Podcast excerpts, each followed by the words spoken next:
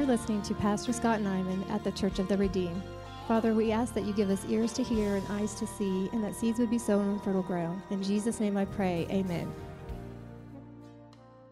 Series going to be completely different than any series you've ever done before.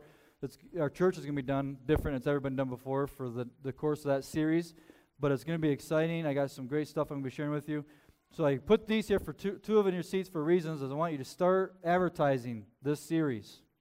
All right, that means give it to people that don't go to church. Uh, we'll have more coming next week and stuff. I have more in my office if you want some.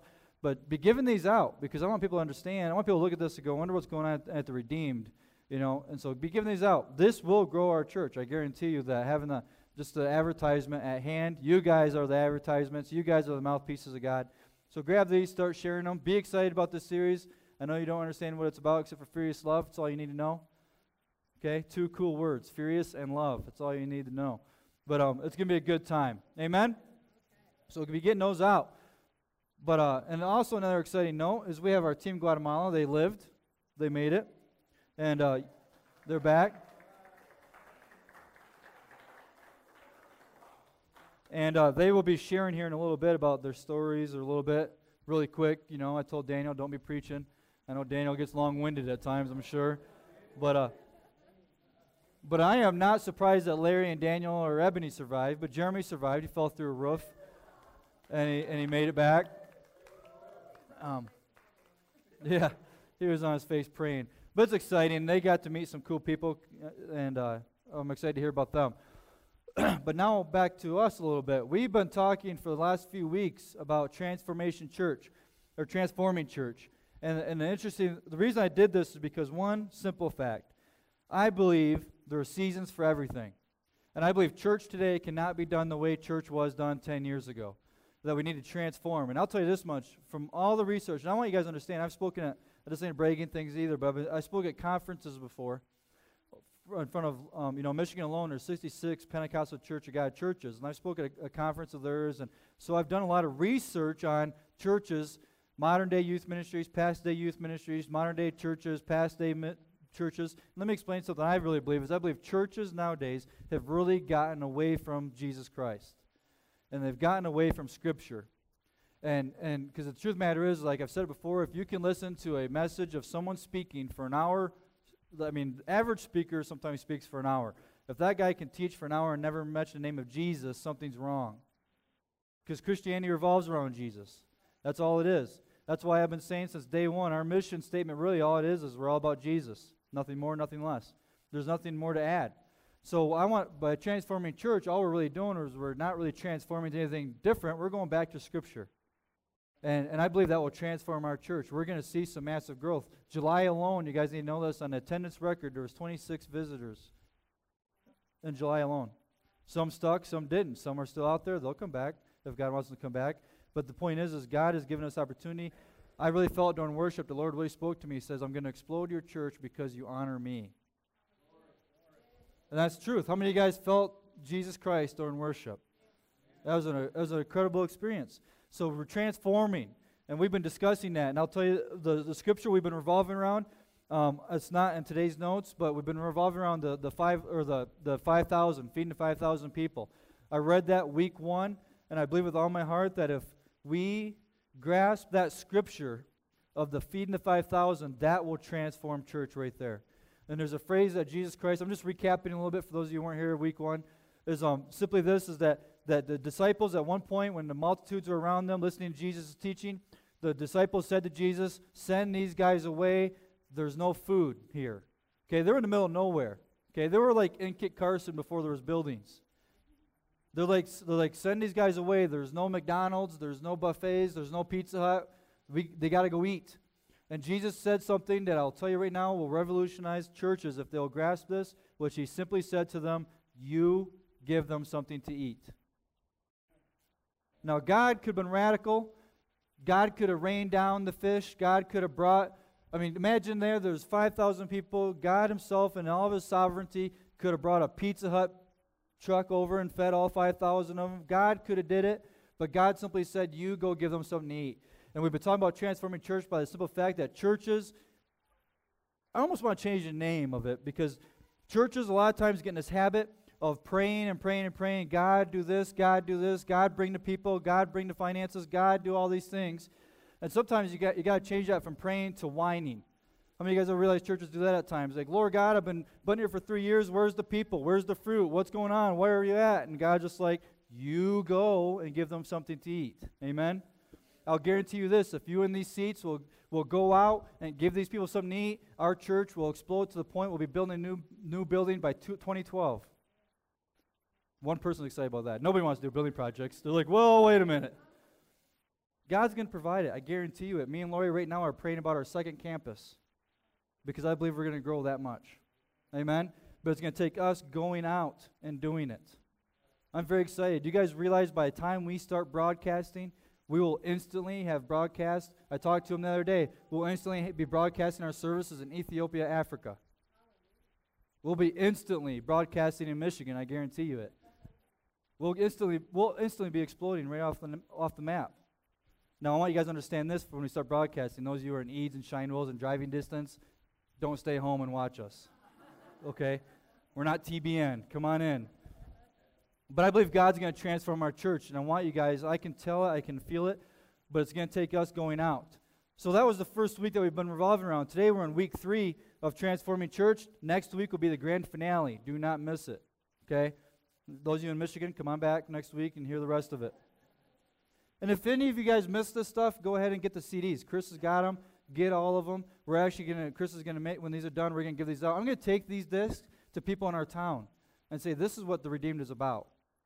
Doesn't matter what we were about two years ago. This is what we're about today. Amen? I guarantee you people will stop in and find Jesus. But where we're at today is Transforming Church Part 3. We're in Isaiah 58, verse 10. And it'll be up on the wall here in a second, I'm sure, because Chris is that fast. But um, we're in Isaiah. and I want you guys to understand the scripture because people will often, why is it important? See, people give pastors salaries because they don't want to do the work themselves. You guys understand that? I mean, it really is. People pay pastors, well, we pay you to go to the hospitals. We pay you to go visit the people. We pay you to go evangelize. And I said from day one in my interview, that's not me. If that's what you want, I'm the wrong guy. You know, but truth matter is, is it's important for every single person that calls themselves Christians to fulfill these scriptures. It is important for everybody that calls themselves Christians to go out and feed the hungry. It is a duty of every person that calls themselves part of the redeemed to build the church. If you expect Lori and I to build it, we will stay the same and shrink. Because it takes all of us to build the kingdom. Nehemiah did not build the wall himself, he built it with families throughout the whole community. Amen?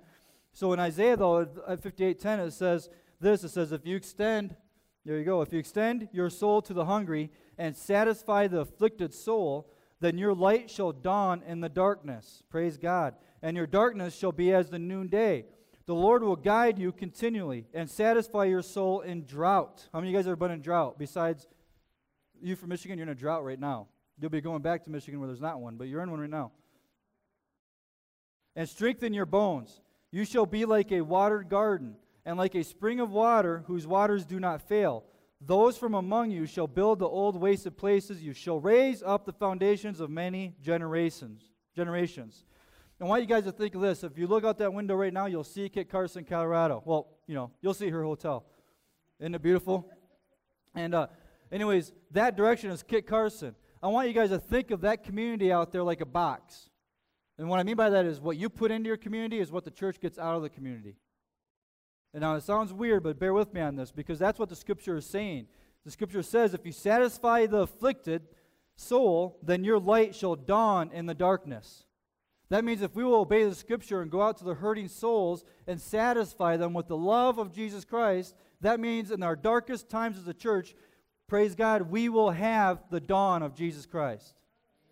Let me explain something. Churches are going to go through problems. You may be excited today, but next month you may be full of grief for some reason. And I'm telling you this much as long as we're fulfilling scriptures, we're going out and satisfying afflicted souls. In our darkest times as a church, the dawn of Jesus Christ will still shine through us.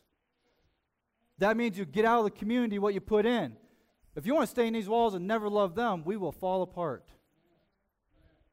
But then it also says, even in our dark times, it will be like the peak of day. Now in Colorado, when it's the peak of day, I'm praying for darkness. Like, Lord God, it's hot. Amen. You guys from Michigan having a hard time with that? It's like fall over there in Michigan. Now leaves are churning and falling off. There's no leaves here, so they don't churn.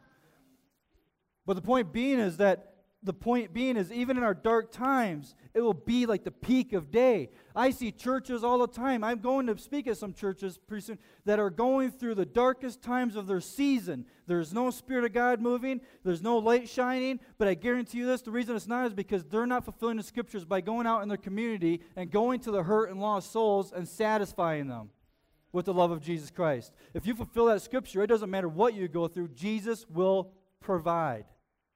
Churches can't pay their bills. Well, they're not fulfilling Scripture somewhere. I guarantee you it. Because when you when you fulfill Scripture, Jesus says, "I will bring the provision for every good work." So it is our call from God to bless the community we are in. That means it is our call to minister to Kit Carson. Not just the redeemed church folks, family members that we love, but the ones that are hard to love. We are called to go love them. A call is not a suggestion. When I tell my kids to go to bed, I'm not suggesting to them to go to bed. Hey, if you're tired, maybe you should go lay down. No, when it's bedtime, I'm like, bedtime, go to bed. Quiet time for mom and dad. It's a call and commandment. If we are not in our community, this is powerful right here if you listen to this. If we are not in our community, our light is not shining. It's not. This little light of mine, I'm going to let it shine. That whole song you sang in VBS programs when you were kids. If you, we as Christians take that light and we stay right here in this building, that light will not burn. It will go out. Passion will leave the church. Determination will leave the church. I met with a guy the other day in the Springs, uh, traveling evangelist. He's here in Colorado speaking, and he said to me that they just had a week long services back where he's from and he said they had a guest speaker come in. And he said that guest speaker was so fired up for God and so excited he could feel, feel the anointing, he was ready to leave his own church to be a part of that church. That point is this if your passion is gone, the church is not alive. If the church is not alive, it's because it's not out there. The life source is out there. Jesus says, Go out through the whole world and minister the gospel. If you want to dim the church's light, then we need to stay in our four walls. Amen?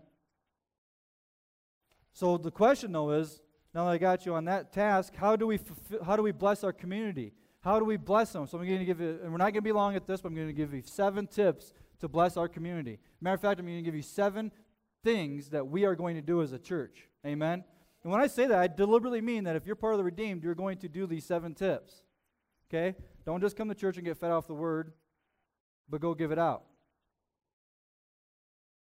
Got quiet except for Carla there. But Matthew 25, verse 31 through 40 is where um, a perfect um, scripture is that I want to share with you. But the first tip on, on blessing our community is that we need to fulfill our purpose. This scripture is our purpose. Some of you guys think, well, Scott, I don't know what my purpose is. I'm not a preacher. I'm not a teacher. I'm not an evangelist. I'm not these things. So, how do I fulfill purpose? This scripture is perfect for this. So let's listen. It says, When the Son of Man comes in his glory, and all the holy angels with him, then he will sit on the throne of his glory. All the nations will be, ba- be gathered before him, and he will separate them one from another as a shepherd divides his sheep from the goats. Picture this scripture for a second before I go on. The end of times is obviously here because Jesus came back. I love it. Christians are always like, oh man, I'm just excited for when Jesus comes back. And I think to myself, there's too many people not born again for that to happen. I'm still on a mission. I don't, I mean, if he wants to come back today, I'll celebrate, I'll go to heaven, but I don't want it. There's too many people, souls at stake. So Jesus comes back, he's sitting on his throne.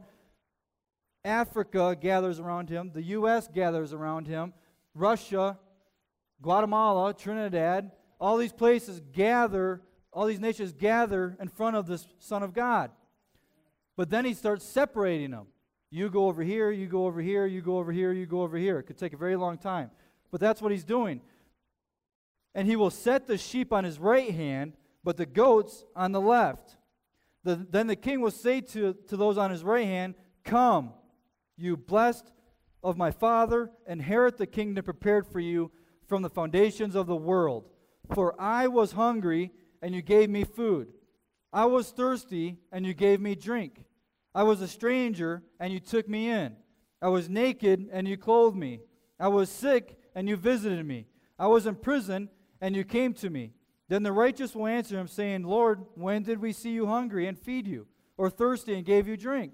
When did we see you a stranger and take you in, or naked and you clothe you and, and clothe you? Or when did we see you sick or in prison and come to you? This is awesome right here. It says, And the king will answer and say to them assuredly, I say to you inasmuch as you did it to one of the least of these, my brethren, you did it to me. If you want to transform the church, don't be looking to me for all the answers, but fulfill the scriptures of God. If you want to transform the redeemed church, you go out to the hungry and you give them food. You go out to the ones that don't have clothes. Lori's raising a campaign right now, we'll talk about it in a little bit, to give school, uh, shoes to those in school. Basketball season's coming up. Give them shoes. If someone comes to you in need, you provide that need. Christians have gotten stingy. Well, I got to be good stewards of my finances. Nowhere in Scripture does it say if you give your money away, that's being a bad steward. That's just truth. But we got to interview them and make sure you know, we got to make sure there's a need. Here's the rule for the redeemed, just so you're aware. If they say there's a need, there's a need. We're not going to fill, we're not social services, there's no application form to get provided to by God. If there's a need, there's a need. But we have gotten that direction.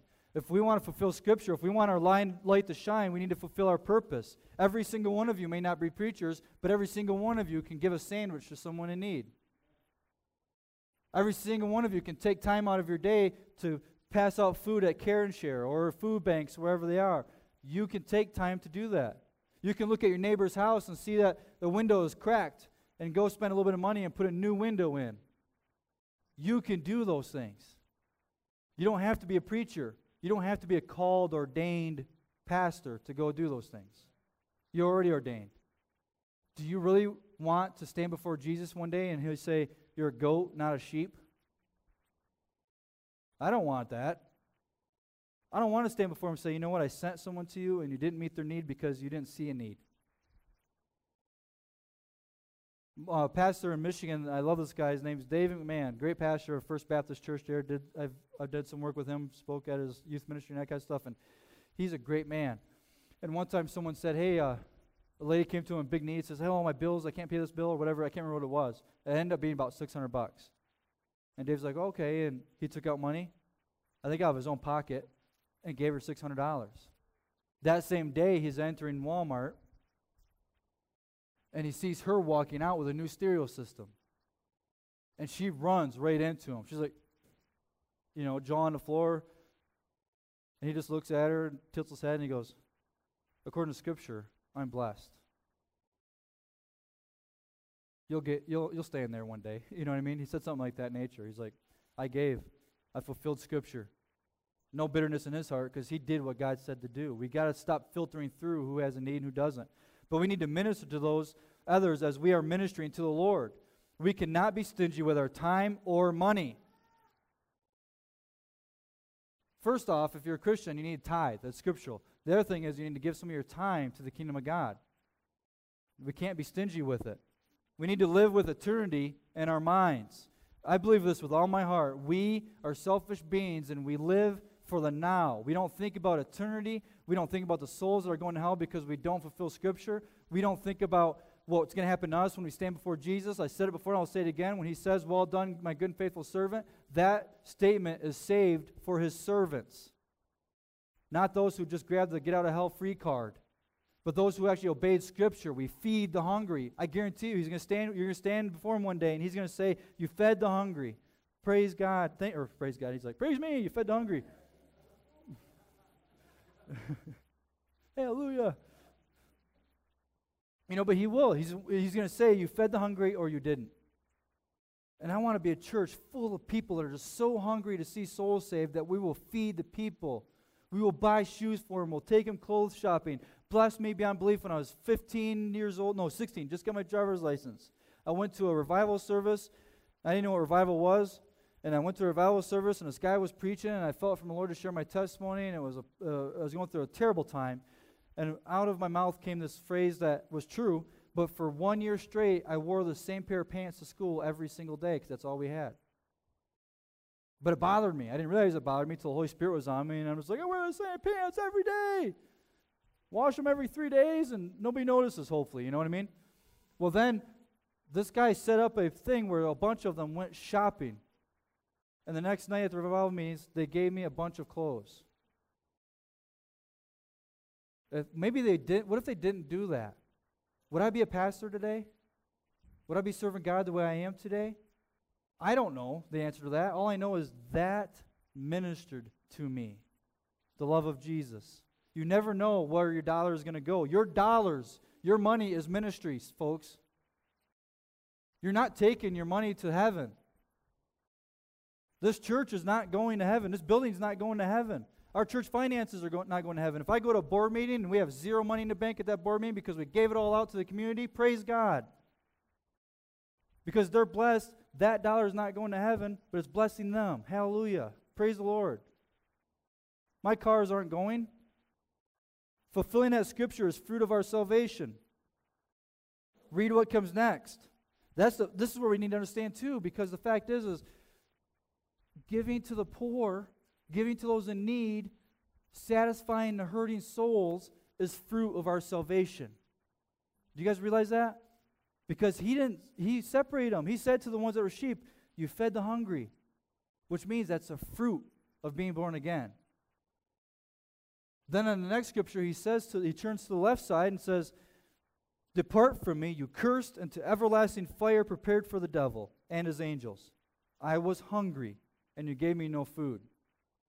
I was thirsty and you gave me no drink. You cannot just sit in church and get fed off the word and say you're a born again believer. You can't. Uh, folks, I'm telling you the truth. Does good works get you to heaven? Absolutely not. Only Jesus gets you to heaven. But it's clear that this is fruit of being born again. When you get born again, your nature changes, doesn't it? You go from a caterpillar to a butterfly. Never do you see a butterfly go back to trying to be a caterpillar and crawl around on the ground. It's fruit of our salvation. And I do not want anybody that says they're part of the redeemed or the Michigan crew or say the name of Jesus is in their hearts who don't fulfill these scriptures. But too many churches grow off programs. Pastors, all they care about is tithe checks, and they don't care if they're born again or not. There's actually a stat on mega churches. Everybody wants to be a mega church. The truth of the matter is, mega churches, the stat is only 1% of those churches are born again. Yeah, we can have a church of 20,000 people, but it actually says all that 20,000, only 1% is truly born again. I don't want that. I'd rather stay 50, 60, 70, 80 people and change the world for Jesus Christ. But it's, it's a, it's a I don't know, sorry. I don't know what that was. It's just, rah.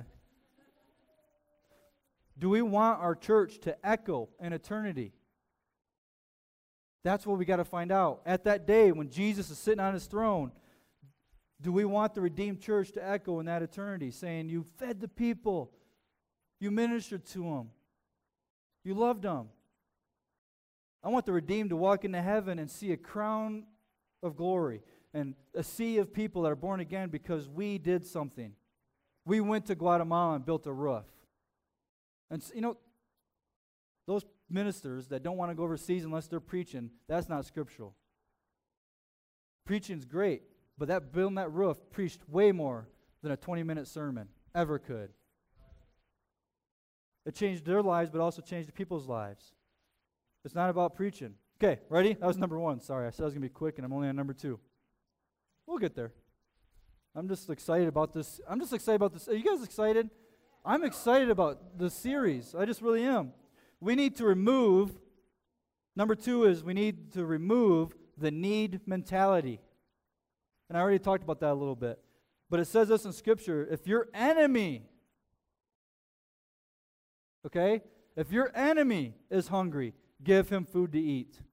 If he is thirsty, give him water to drink. Your enemy. If your enemy, someone who who attacks you and despises you is hungry, Scripture says you need to give them something to eat. But church people that call themselves Christians sit in church and they shun people out in the community because they're bitter towards them. Let me explain something. Bitterness is demonic, it's a fruit of demonic works. The fruit of the Spirit is giving them something to eat. Whether you like them or not, you must love them. I used to tell Lori when we were dating, you know, I got rid of the, you know, because love is tossed around all over the place. I love you, I love you, I love you, I love you. But with me, love's serious. Okay? And but I to tell her, you know what, I like you. To me, that felt more powerful. I like you. I like exactly who you are. And nowadays, now we're married, so if there's days we don't feel like we're in love and we're, you know, we're like tense, well, I don't like you, but I love you today. Just kidding. And then I apologize, repent, and, you know, kiss her on the cheek. But if your enemy is hungry, give him something to eat. You cannot be part of the church of God, the house of God, the born again believers of God if you have enemies. Now, someone may not like you, but you got to like them and you must love them. That's scripture. Give them something to eat. They'll transform our church. I guarantee you it. Because I guarantee you this there's people out in that community that will not set foot in the redeemed because of some judgment, some bitterness, something that happened inside the church walls, which means it happened with us as Christians. And if they will not set foot in church because of something Christians said to them or did to them that wasn't scriptural or godly, we must fix it. Love them. That's why we're doing what we're doing is with all these love acts of school supplies and stuff because I want that community to know we're not out there to recruit them, we're out there to love them.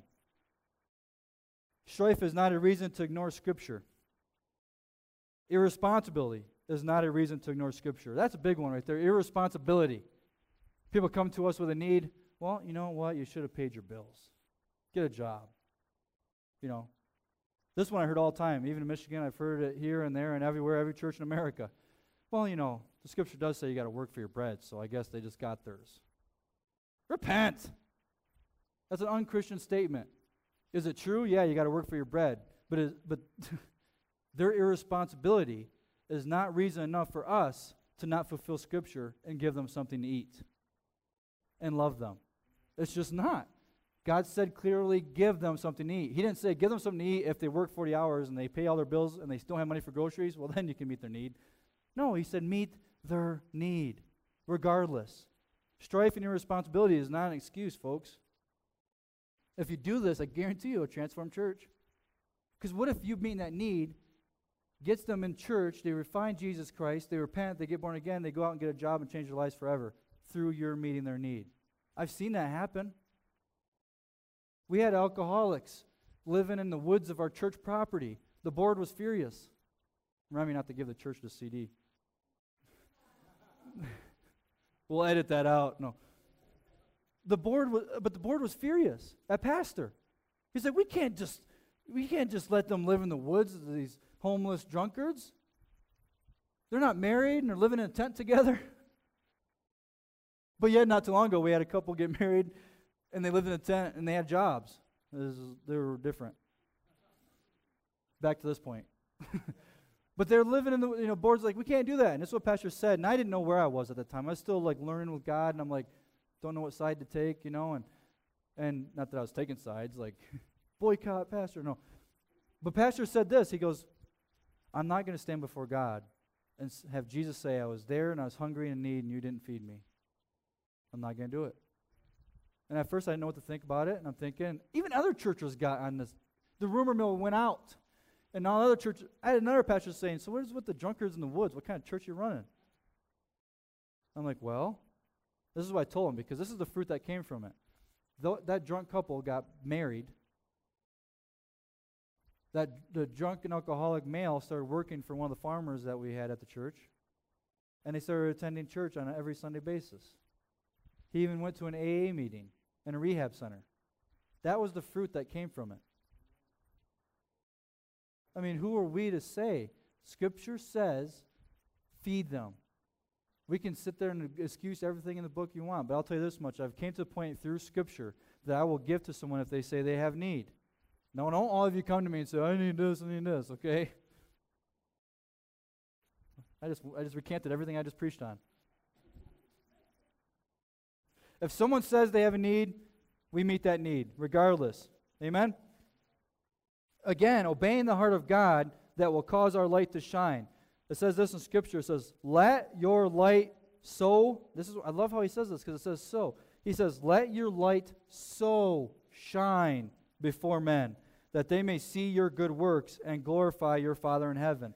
That's in Matthew 5. Sorry, Chris didn't tell you that, but it's all right. I love what he says there. Let your light so shine so they can see your good works. You know what that means? I said it they, I said it week 1. I says a good works will not get us into heaven. Only Jesus gets into heaven. But our good works may lead someone else into heaven. Us blessing them may lead them into heaven. We got to let our light shine, folks. Point 3. I know we're rolling. You guys okay? You don't need to get up and stretch? Okay, good. We become intentional.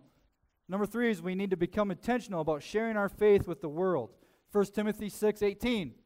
Chris? All right. It says, Command them to do good, to be rich in good deeds, and to be generous and willing to share. It's powerful. We need to be intentional about what we do. This I had this lady in our church in Michigan and this ain't a bad talk because I already shared this before, but this lady went to China with me. Her name was Carolyn Lowe. And I had to repent and spend some time before God because she passed away. And before she passed away, when I when she was just different in every way, just a cent, I don't even know the word, eccentric. I mean, she was just radical, and and it's just the way she was. And one of the eulogies that was shared at her funeral was this: is that she would intentionally go to the same store. She would intentionally go to the same line for checkout. So she was intentionally witnessing to the same person until that person was in our church. And she had a ministry that was growing because she had people that were coming to her Bible studies because she was intentional about eating at the same restaurant, getting the same waitress, going to the same checkout line, getting the same person, intentionally witnessing on a day to day basis. She was never in full time ministry but she was ministering more than the pastors in our community because she was doing the deed. And I had to repent when, when she passed because I'm like, Lord, I just made judgment after judgment towards her just because I thought she was weird. But she was intentional, it was powerful. So we need to be the same way. We need to be just, just as intentional. I try to go to Mary's Market at least once a day. Sometimes I end up going four times a day because I just forget things. And the Lord says, Go back to Mary's Market. I'm like, It's the same people. They're going to know I'm going there five times. So I go in there and they're like, How are you today? Oh, I'm like, Well, I'm just as good as I was 20 minutes ago. How are you? Number four, increase generosity. This is where we're going to spend some time. Deuteronomy 15 11 says, This is that there will always be poor people in the land. Therefore, I command you to be open handed toward your fellow Israelites who are poor and needy in your land. We need to be on a mission to give our resources away to those in need. It is important, according to this Word of God, that if you have resources, you shall use it for the kingdom of God. There is poor people out there. There's people in need out there. And we, as Christians, even live in America where there's more things than any other country, but we hoard everything. Well, I can't give a TV away. I only got three. I won't have one in the kitchen. Well, I can't give finances away. I won't have enough to pay for my gas. Well, walk or trust God to provide for you. But if you have resources, it is our call to give it out. We need to be generous. Too many Christians even don't tithe. I know churches that can't pay their bills because they have Christians showing up getting fed off the word and they won't even give towards the ministry. Paul says if you get ministered to, you need to provide for that ministry. God says that. Paul says it. Jesus says it. I used to battle this because there was people in Michigan uh, at one point started believing there was a I don't know, it was almost like an uprising of people that didn't believe you had to tithe. Well, tithing's under the law. We don't need to tithe anymore. We're not under the law. We're redeemed. You know, and so I researched it because pastors started going to me saying, I want you to do offerings. I don't want to do offerings. People hate those people. Well, it's offering time. Ah, get off the stage. So this is a scripture I found, and we'll talk about later. But Jesus says, when the lady give, uh, I can't remember, oh, the Pharisees are making a judgment, and Jesus says to them, "Well, yeah, you Pharisees gave ten percent like you should."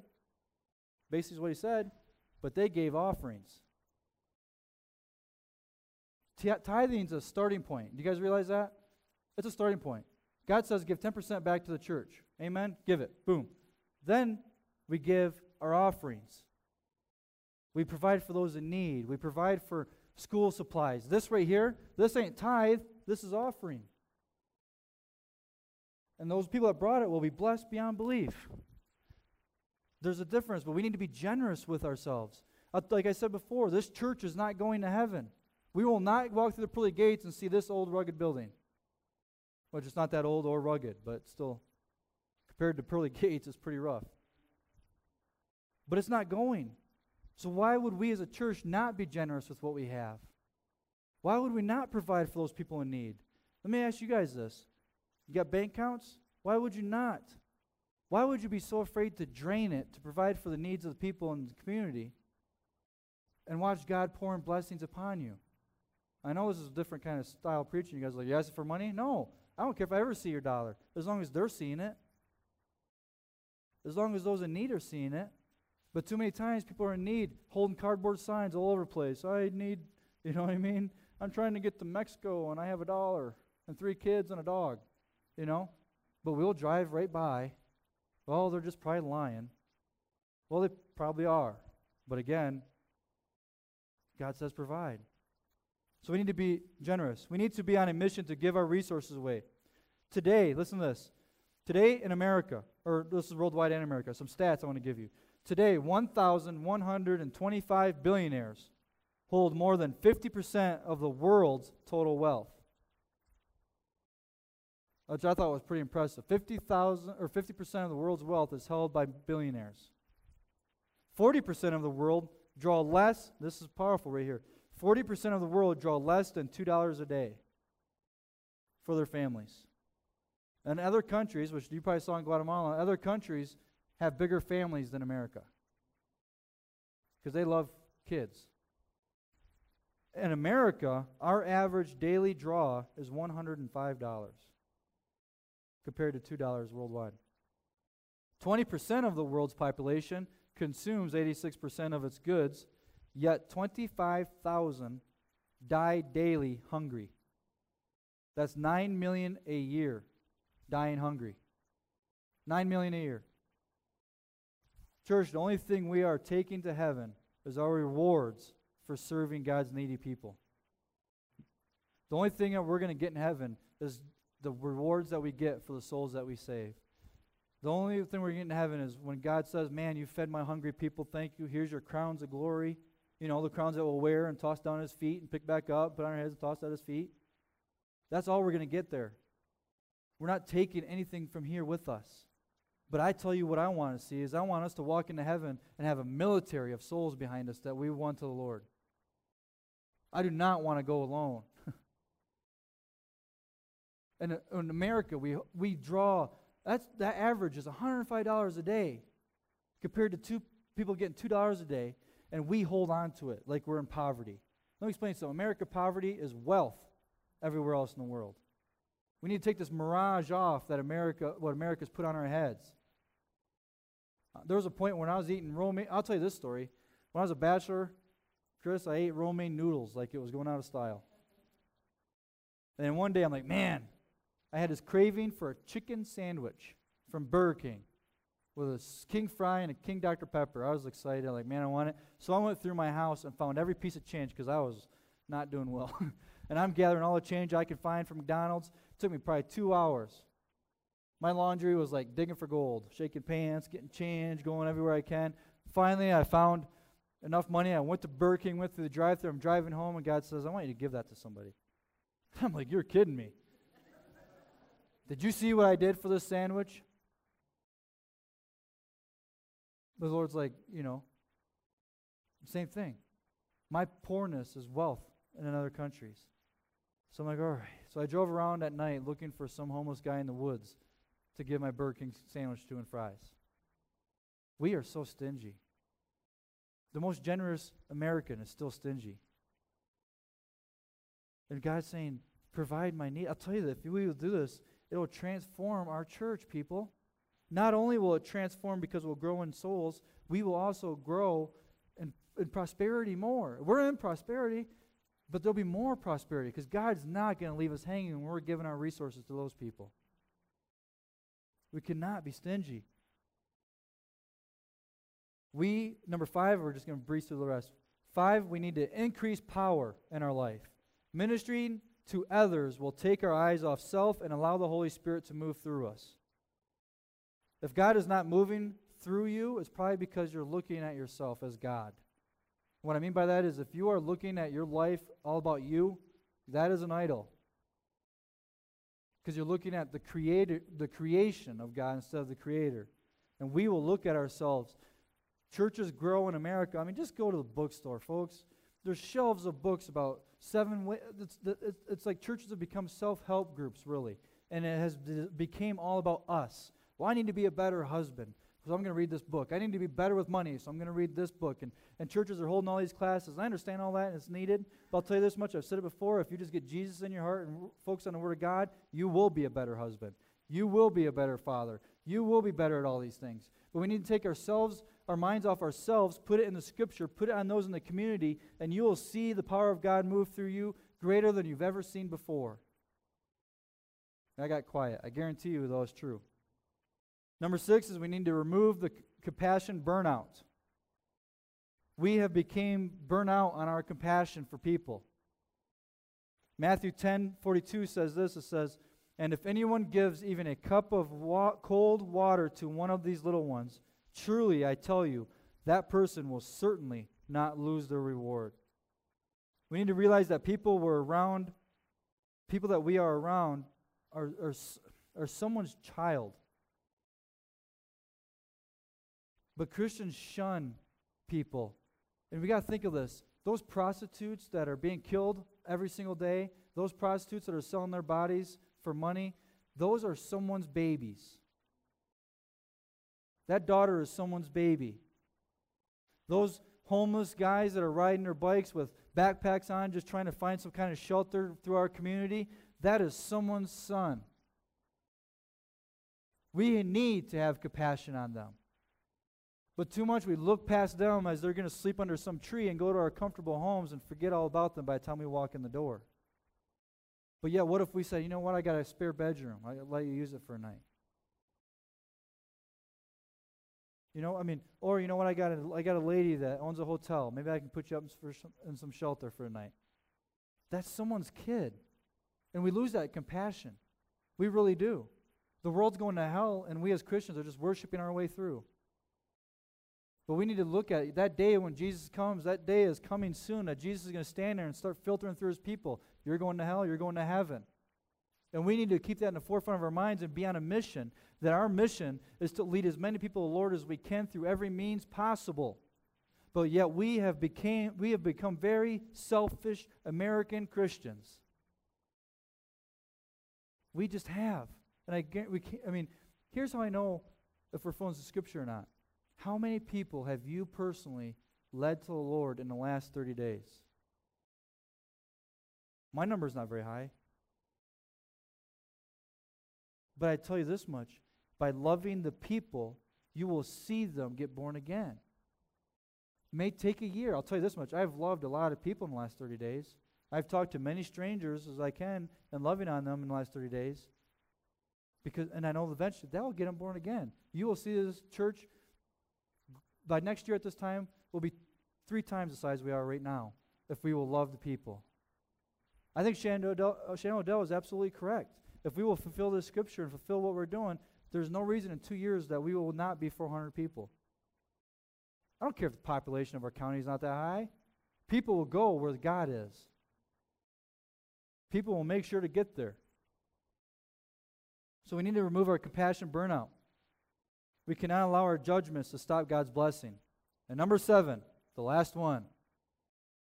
All right, you ready? We need God's heart for the world. There is a need in Kit Carson, East Cheyenne Wells, for, the, for God to move. There is a need for that. There is a need for God to move in this county. And God is waiting for us to be the vessels that He moves through. I've said it before. I just want it to get so implanted in your heads and your hearts that you understand it. That we are the burning bush of Moses' time. Okay, God is not just going to form into a human being and start walking and ministering to people. He wants to flow through us. We are in the new covenant. The Old Testament, God talked to everybody face to face. He moved through burning bushes. He talked to people through donkeys. Now we're the donkeys. The Holy Spirit has been ascended from the heaven. We need to stop worshiping and asking God to open up the floodgates of heaven. They're already open, they've already rained down. We are now the miracles. We are born again, filled with the Spirit of God. We need to go out and let Him move through us. We need to, last week, get the CD if you weren't here. God gave a mighty word at the end. Some of you guys, I don't know how you responded, but God gave a mighty word that we are to go out and we are to wash the feet of this communities. We need to be the servants. Jesus came to serve, not to be served. And he went to the prostitutes, he went to the alcoholics, he went to everybody. He even rebuked the Pharisees. But he broke bread with anybody who would break bread. I said it last week. The last person that he ever talked to, besides his disciples, before his crucifixion, was a man shunned up in an apartment with leprosy. That was the last person he talked to before the Passover dinner. We have got to be that vessel. We've got to be that mouthpiece. We've got to be that generous. We need to stop being selfish, stop looking inward, start looking upward, and I guarantee you your eyes your hearts will be transformed to minister to all those people. I guarantee you it. But this morning my heart's desire my heart's desire is that you guys will get a passion for two things. Jesus Christ and the lost people. Jesus Christ and his people. God doesn't, he cares.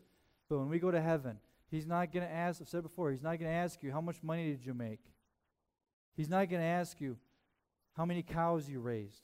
He's not going to ask you, how many, anything. He's not going to ask, how many times did you go snowboarding in your life? He's not going to ask God, how many times did you go scuba diving? Let me explain something.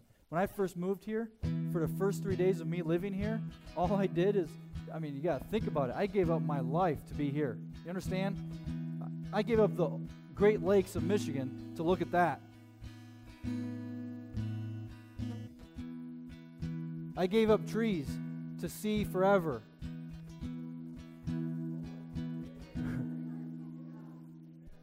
I gave up scuba diving. Okay? Big thing for me. It was very hard for me. So for three days, I came here. There was no staff here yet. We had nothing, or no. I mean, we had things, but we didn't have a staff. So I come into a dark building that was only being used two hours a week for Sunday morning services. And I just turned on. I found the song for the first time that we sang today. I will follow you. I listened to that for three days, saying, "Where you go, I'll go." My workday was just praying and worshiping God. Where you go, I will go. And I believe it was that three days that got me through the heartache of being, don't take this wrong, being here over being there.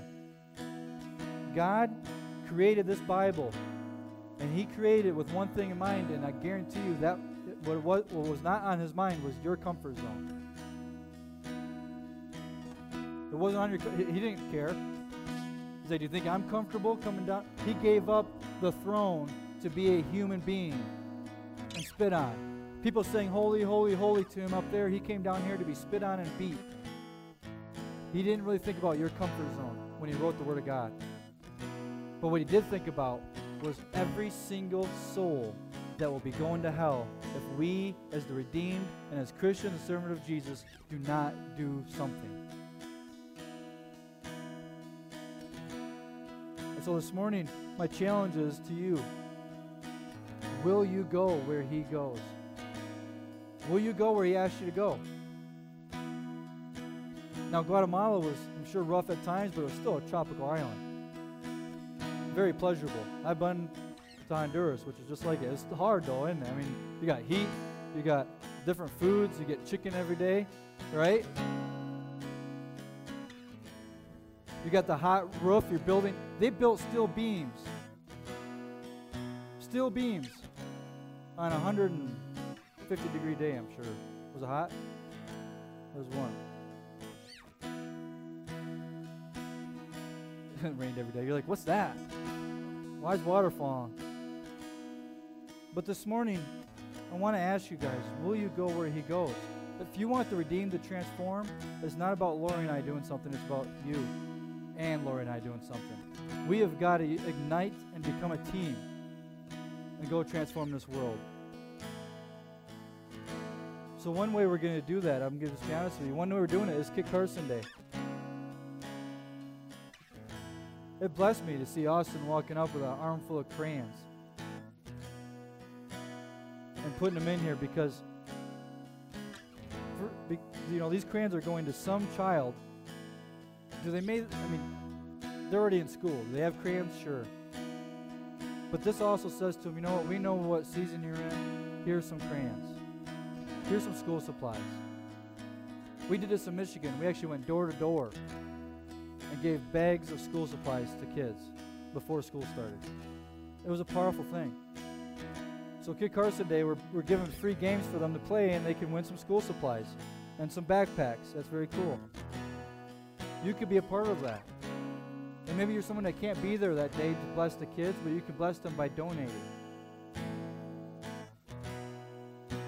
You could be someone that maybe you can't donate, but you can be there and watch them play their games. I tell you what, there's nothing more of a blessing than seeing kids in our community play fun games for free and have a good time. Then we're going to the parade. We'll be at the parade, and we're going to give out bottles of water. Now, Kit Carson Day is still hot. In Michigan, you're getting ready to get your snow stuff out. Well, here we're still hot. So we're going to be giving away bottles of water with labels that says the Redeemed Church and our information. Just for free, give them and bless them. You can be a part of that. Then after that, Lori had this great idea that let's open up our house. Great idea. And we already got one pool that we bought. It's about 16 inches around and 16 feet around, 16 inches around. Put your finger in there. Woo! Feel better. It's 16 feet around for the adults and teenagers, and we got some kiddie pools, and we're just having a pool party at our house from 2 to 5. We're adding to the community. You know, I went and sat at the Chamber of Commerce, one of the people at the Chamber of Commerce, told them what I wanted to do for the Carson Day. Bless them beyond belief. You know what excited me? That I wasn't there trying to recruit anybody. I just said the Redeemed Church wants to add to the day and bless the community. This is what we have in mind. She was fired up, excited. It works. Maybe she won't come to our church and you know right away, or people don't come right away. But the fact that we love them, God honors that. You say, man, you're fulfilling my scripture. Thank you so much. I've been looking all over the world to find some church that will fulfill my scriptures. Thank you. You can be a part of that. And if you want to, you can talk to Lawyer Karen or the sign up sheets back there. What I want to do this morning, real quick, is Shanda and Carla. You don't have mics or anything, do you? Never mind. Don't worry about it. Don't worry about it. Oh, you got yours? Come on up. What I'd like to do is I will follow.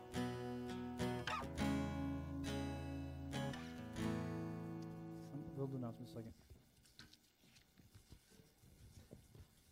Well, this morning I want to pray with you guys real quick. We're almost done. But I want to pray with you guys. And I want to throw a challenge out to you. Is what I said. Is will you go where he goes? Will you fulfill his scripture? Shannon Odell said it perfect is that when you move, God moves. A relationship with God is like a dance, but He's not leading. He guides you, but you lead the dance. Hallelujah. You take the first step, He takes the next one. You take the next step, He takes the next one. and it becomes a dance between Him, and it's powerful. And then what you find is you become water walkers. You ignore the storm, you just get out of the boat and you say, God, I'm with you. There's no turning back. As the redeemed, there's no turning back. Either you're on board or you're not. We're moving forward, we're breaking through, we got we're gonna grow. And all I wanted to see is you guys get blessed by God Amen. through it. Amen. So if you're someone that says, you know what, Scott, as I pray, you say, I will go. I will go. And this ain't just about our church. You, this is for any church anywhere. If you say, I will go, I will love the people, I will fill the scriptures. After I'm done praying, we're going to start singing this song. All I want you to do is, if you're on board with that, is just stand up as a commitment to God, saying, I am with you, Lord. Just stand. Don't stand if you're not making a commitment.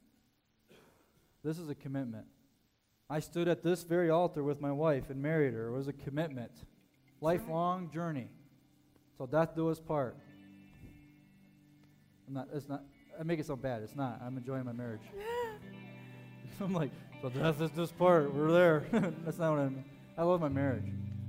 But when you stand right now, I want you to be making that kind of commitment to God. As Lord, I want to use my resources to meet someone's need. I want to use what I have that you give me to meet someone's need. And if that is you, when I'm done praying and we're singing, just please stand up and sing along and just praise God and say, I'm with you. Amen? Let's pray. Father God, just thank you for who you are.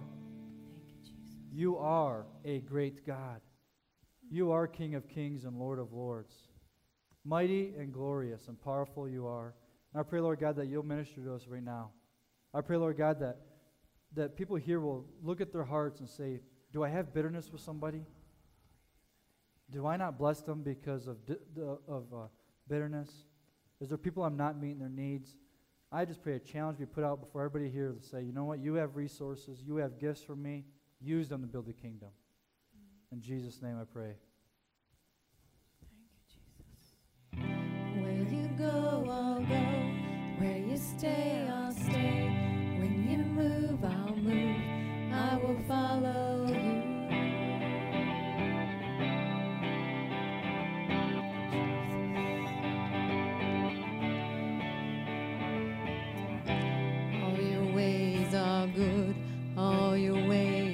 Sure. I will trust in you alone, higher than my sight, high above my life. I will trust in you alone,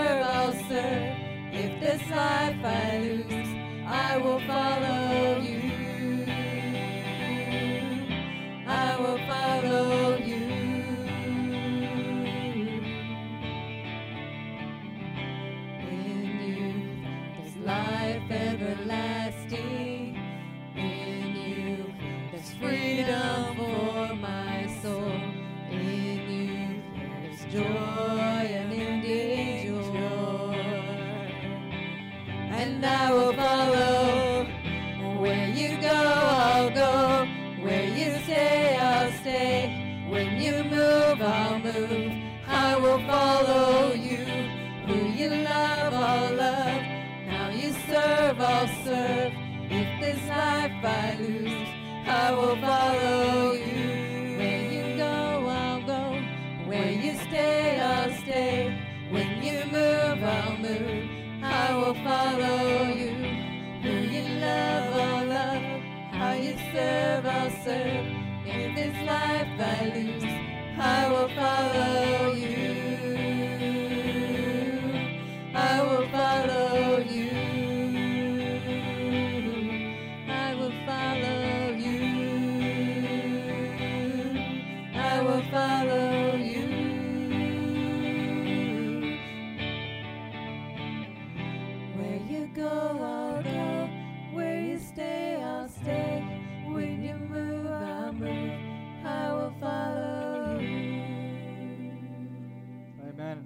follow him? Will you give him a clap of praise this morning?